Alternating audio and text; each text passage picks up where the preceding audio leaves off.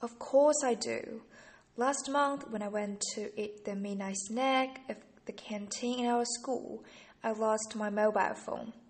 And when I finally found the person who picked up my phone through the surveillance video, I just couldn't imagine that he restored my phone to the factory settings. And all the documents, photos, and apps in my phone disappeared. That's really a terrible experience, and I was so angry.